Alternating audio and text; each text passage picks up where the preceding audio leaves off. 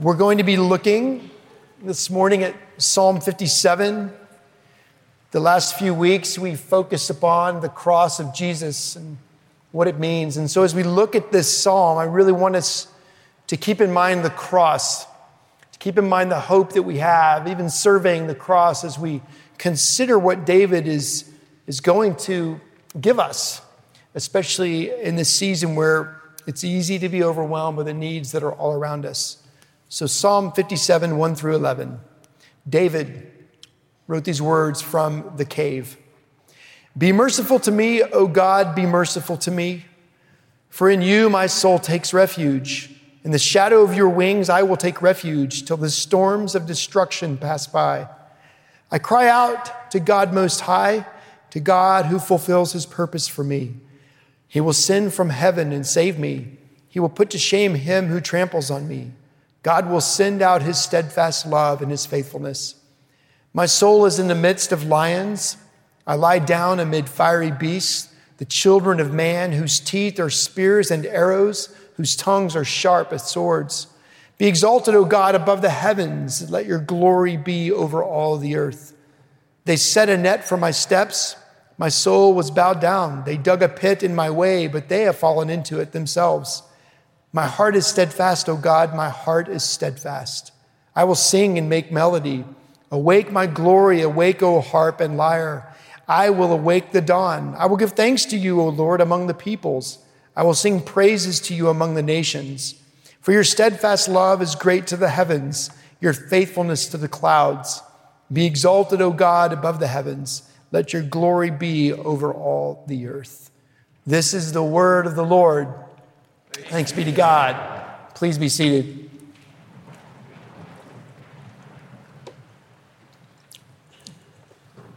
A little over a week ago, almost two weeks, I guess, at this point, the storm trackers began their survey. And they knew that there was a storm that was going to be a tropical storm that could turn into what it eventually did. But daily, hourly, regularly, they made surveys. And they begin to make predictions about landfall and about what might happen. And now we've seen it. And it's catastrophic. It's truly overwhelming to consider what has taken place, just like it was 12 years ago, and with different natural disasters in between. It's overwhelming. If you've never been in one or near one, uh, I would just want to tell you that the TV doesn't begin to even describe what you see once you're there.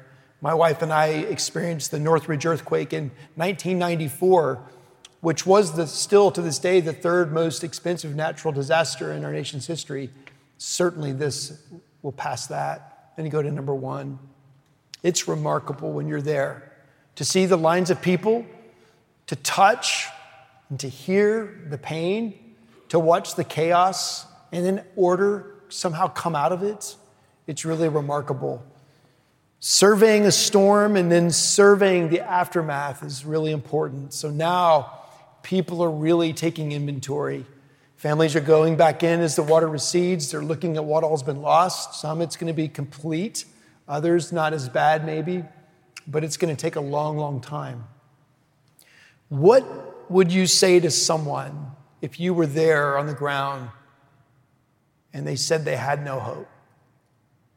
What would you say to someone who just looked at you with eyes that were just overwhelmed with destruction? I hope you would give them something that they need physically if you had it, and maybe just a hug.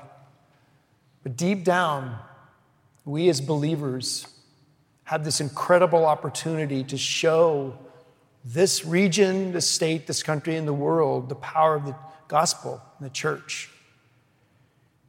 What do they need most from us? They need a lot. But I'm telling you, what they need most is our steadfast hearts in Christ Jesus. That might seem weird. There's going to be lots of agencies, lots of organizations, lots of money raised. And it's going to help, and it needs to be raised, and it needs to help. But there's still, even after everything is rebuilt and the infrastructure is repaired, there is still going to be a deep, deep need. And that deep need goes well beyond even life on this earth. And that is the ultimate security that we have in Christ. And in moments of crisis, people reflect on it in different ways. Some blame God and get really bitter. Some know that God's still sovereign and they rejoice even in the midst of the sorrow. But most, at least, will ask questions. And some of these questions cannot be answered. And one is why? Why did this have to happen? Why did it have to happen to me? David gives us a psalm, he's given us many. But this is one that I particularly like because he's writing from a place of deep confusion and anxiety, a place of fear. What's happening to him? Well, David is a man that the scripture records frequently taking surveys of situations. David is a man went to see his brothers when they were in a fight with the Philistines and as David got there, he took note, he measured things, he surveyed the scene. And there in the battlefield stood a giant, one man. He was big and he was powerful. But then he looked at the army, which his brothers were part of, and they were all fearful. And their fear led to a paralysis to the point that they weren't willing to act. They did not think they could beat the giant. And then this boy, the youngest, says, I'll fight. He seems foolish. Saul says, Take my armor. He surveys it. It's not what God wants. He's not comfortable in it. It's not right. And so he surveys the field. He picks up the stones. He uses a weapon he's used to. He's a courageous man. He's young. He's killed a bear. He's killed lions. And then he slays the giant. Now, this man who faced that giant, who killed that giant, is being pursued by the king of Israel, the most powerful man David knows, a powerful man that David served, one in which David played instruments in order to soothe his very soul. And now, this man, threatened by David, wants David dead. It's hard to believe that it's happened, but even with David's good friend, the king's son, he has seen with his friend that that man really wants him dead. And so David fled. And as he fled, he is surveying the land. Where should I hide that I might be safe? Where should I seek refuge? Refuge means a place of safety and shelter in the midst of danger. And so he finds a cave. And David moves into this cave, and it's from this cave where he's full of confusion, fear, and he's alone that he writes this, this hymn, this psalm, this song, this poem. And in the middle of it, David says these words, verse 7 My heart is steadfast, O God, my heart is steadfast. How, in the midst of a storm, whether it's a real storm or a storm like David is in, how can we have a heart that is steadfast?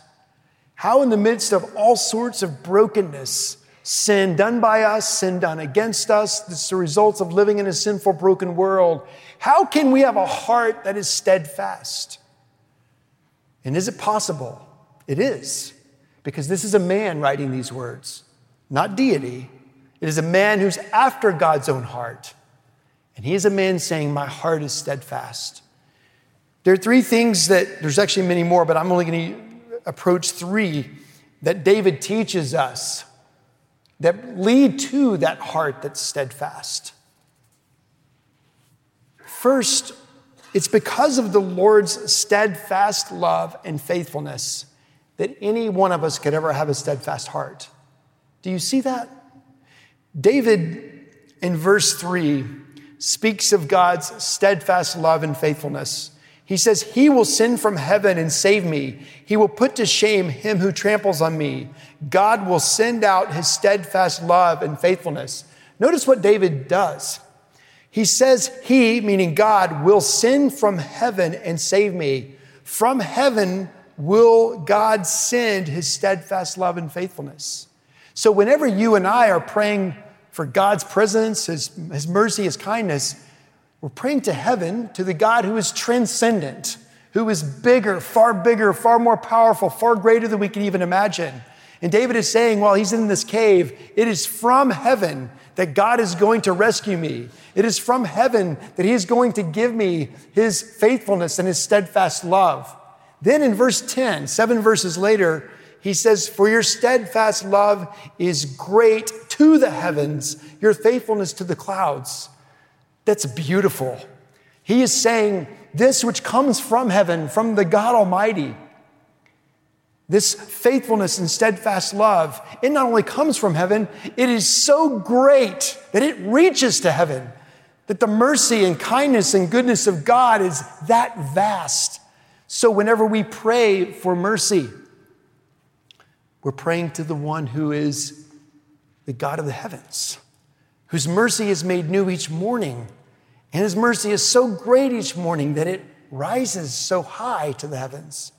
I love the poetry there. So it's because of his steadfast love and faithfulness that David could ever proclaim that he has a steadfast heart. It begins with God. So here's the three things. What does David show us? Number one, when we are in the midst of a storm, we must cry to him for mercy. Number one, cry to him for mercy. Look what David did. He's in the cave and he says, Be merciful to me, O God, be merciful. That is so personal.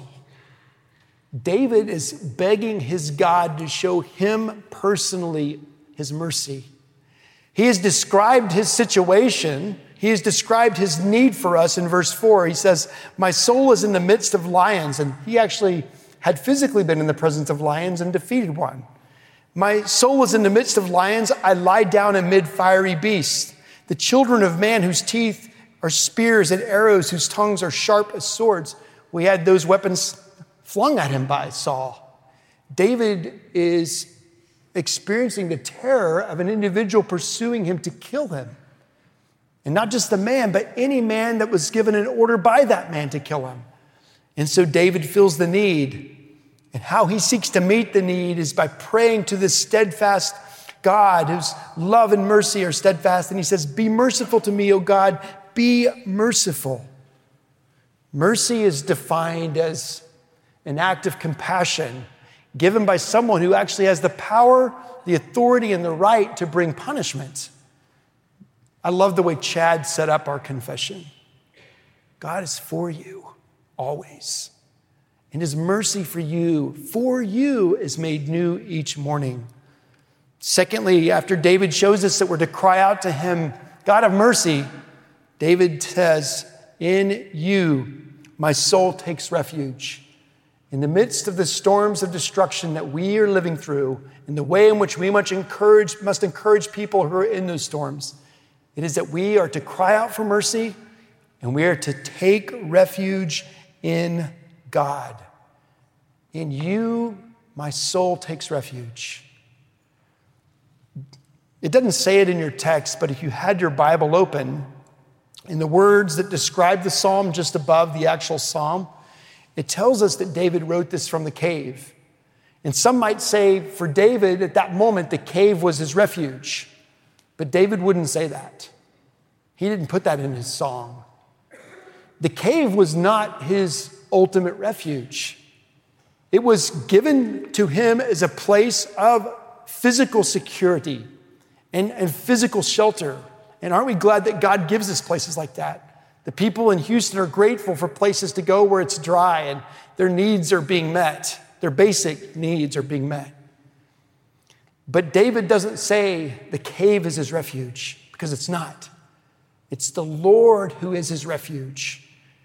Be merciful to me, O God, be merciful, for you, for in you my soul takes refuge. Because his soul takes refuge in Christ, because his soul takes refuge in the living God, David's heart is steadfast. Whenever we face trials, and we will, you know it until Christ returns of various shapes and sizes, the temptation is always to put our soul in some other refuge, to place ourselves in something else that gives the illusion of security and shelter. Most of those things are good, but there's only one that's ultimate and only one that's eternal. Our, our temptation is to constantly put our security in insecure things money, reputation, physical blessings, no knowledge. But God must be our ultimate refuge. When we go through times where the storm seems overwhelming, where we don't know what's going to happen next, when the, the chaos is louder than calm, when it's not tranquil, our temptation, because we feel and, and see the overwhelming pain that's present or coming, is to really begin to let our mind race. What's going to happen? What's going to happen next? What should I do? I don't know what to do. What's the biopsy going to say? Which doctor? You know, we as human beings get overwhelmed. And one of the reasons we get overwhelmed is we take the flesh and we put our refuge there.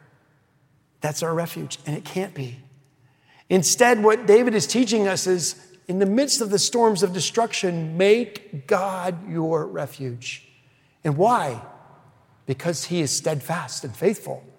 Think about it. Everything else that we would trust, if we live long enough, will break or go away. Everything. The only thing that won't is God. That's amazing. And God has given us Himself. He has all the power, He has all the knowledge, He is fully present. There's nothing He can learn. That's why He is the one in whom David takes refuge and the one in which we must take refuge. Third, we cry to God for mercy. We take refuge in Him. Thirdly, we trust in His purpose for the storm. Look with me at verse 3 or verse 2.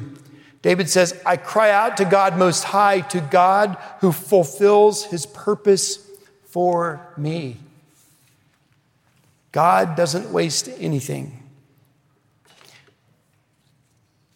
There was a woman who got a ton of attention over the week as she was interviewed on Good Morning America from a roof.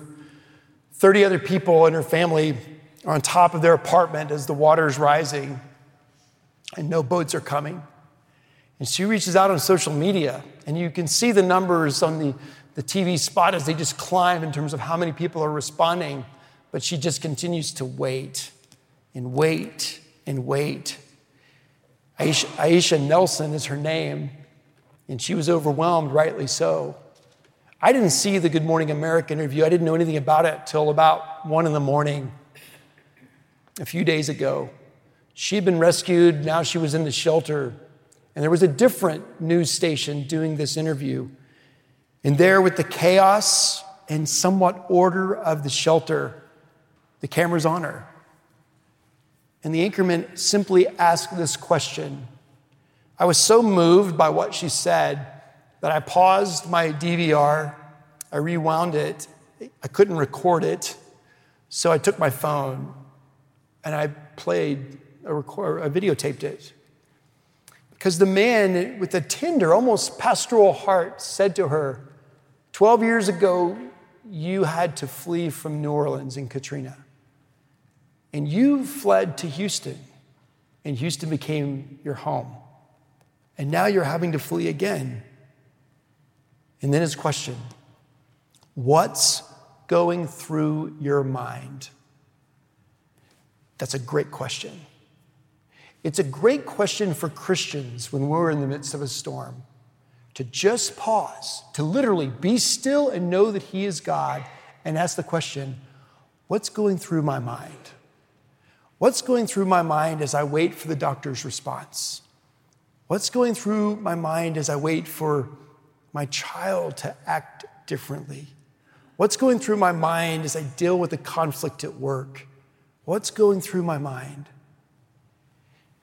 When the reporter asked her this question, she was somewhat stunned by it.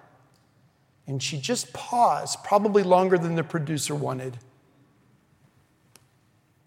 What's going through your mind? Pause. Then she said, God.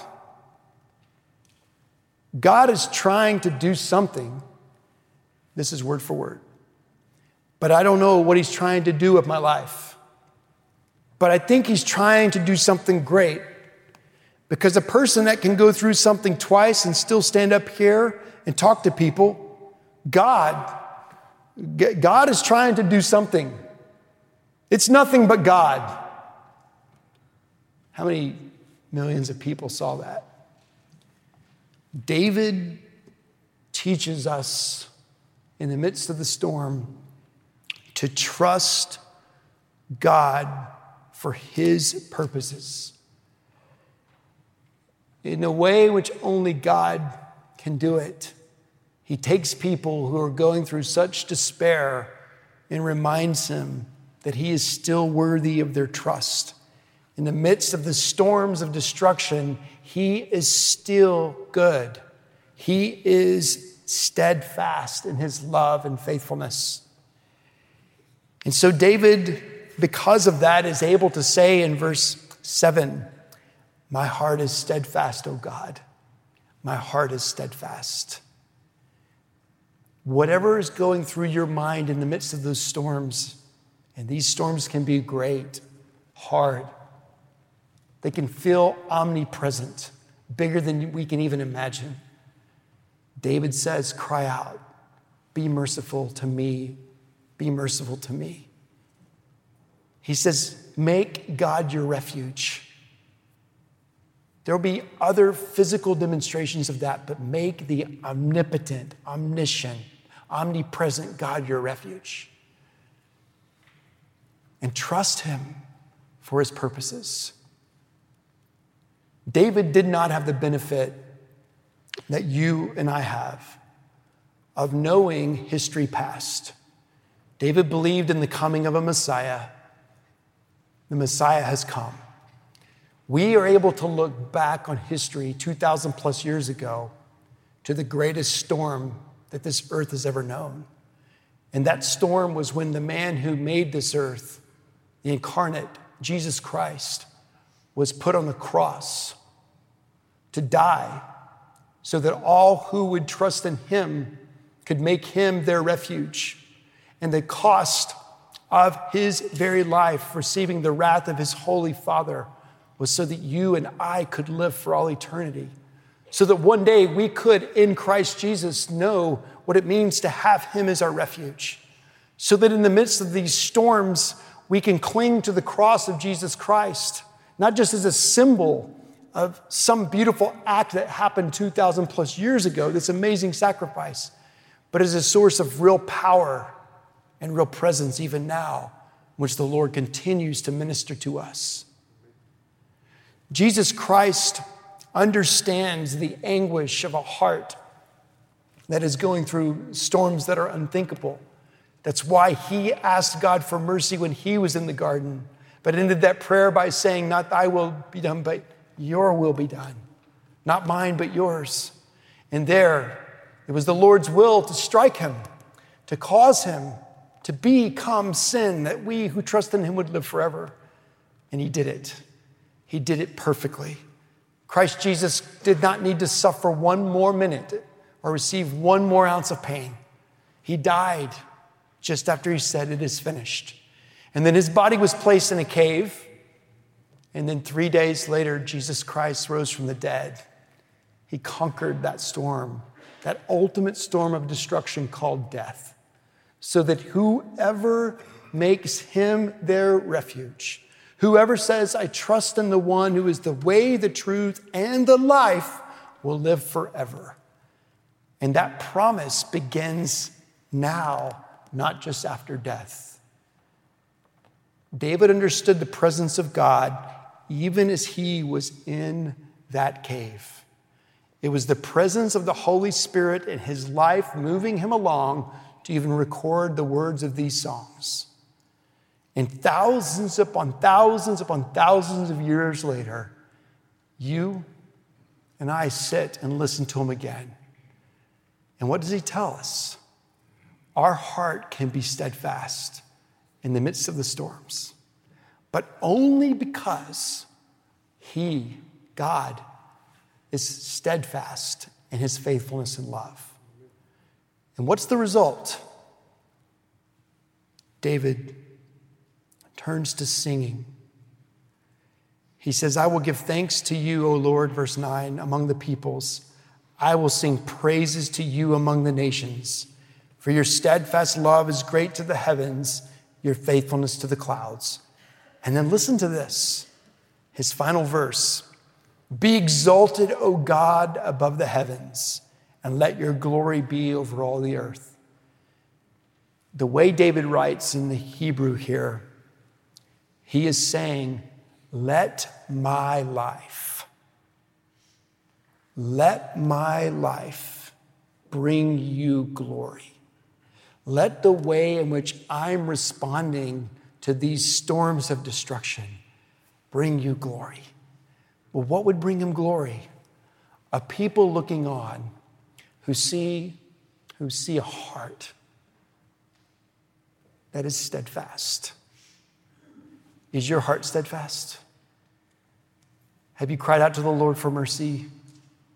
Can you say today, Jesus is my refuge? If you can, then your heart has that profound potential to be as steadfast as you could ever even imagine.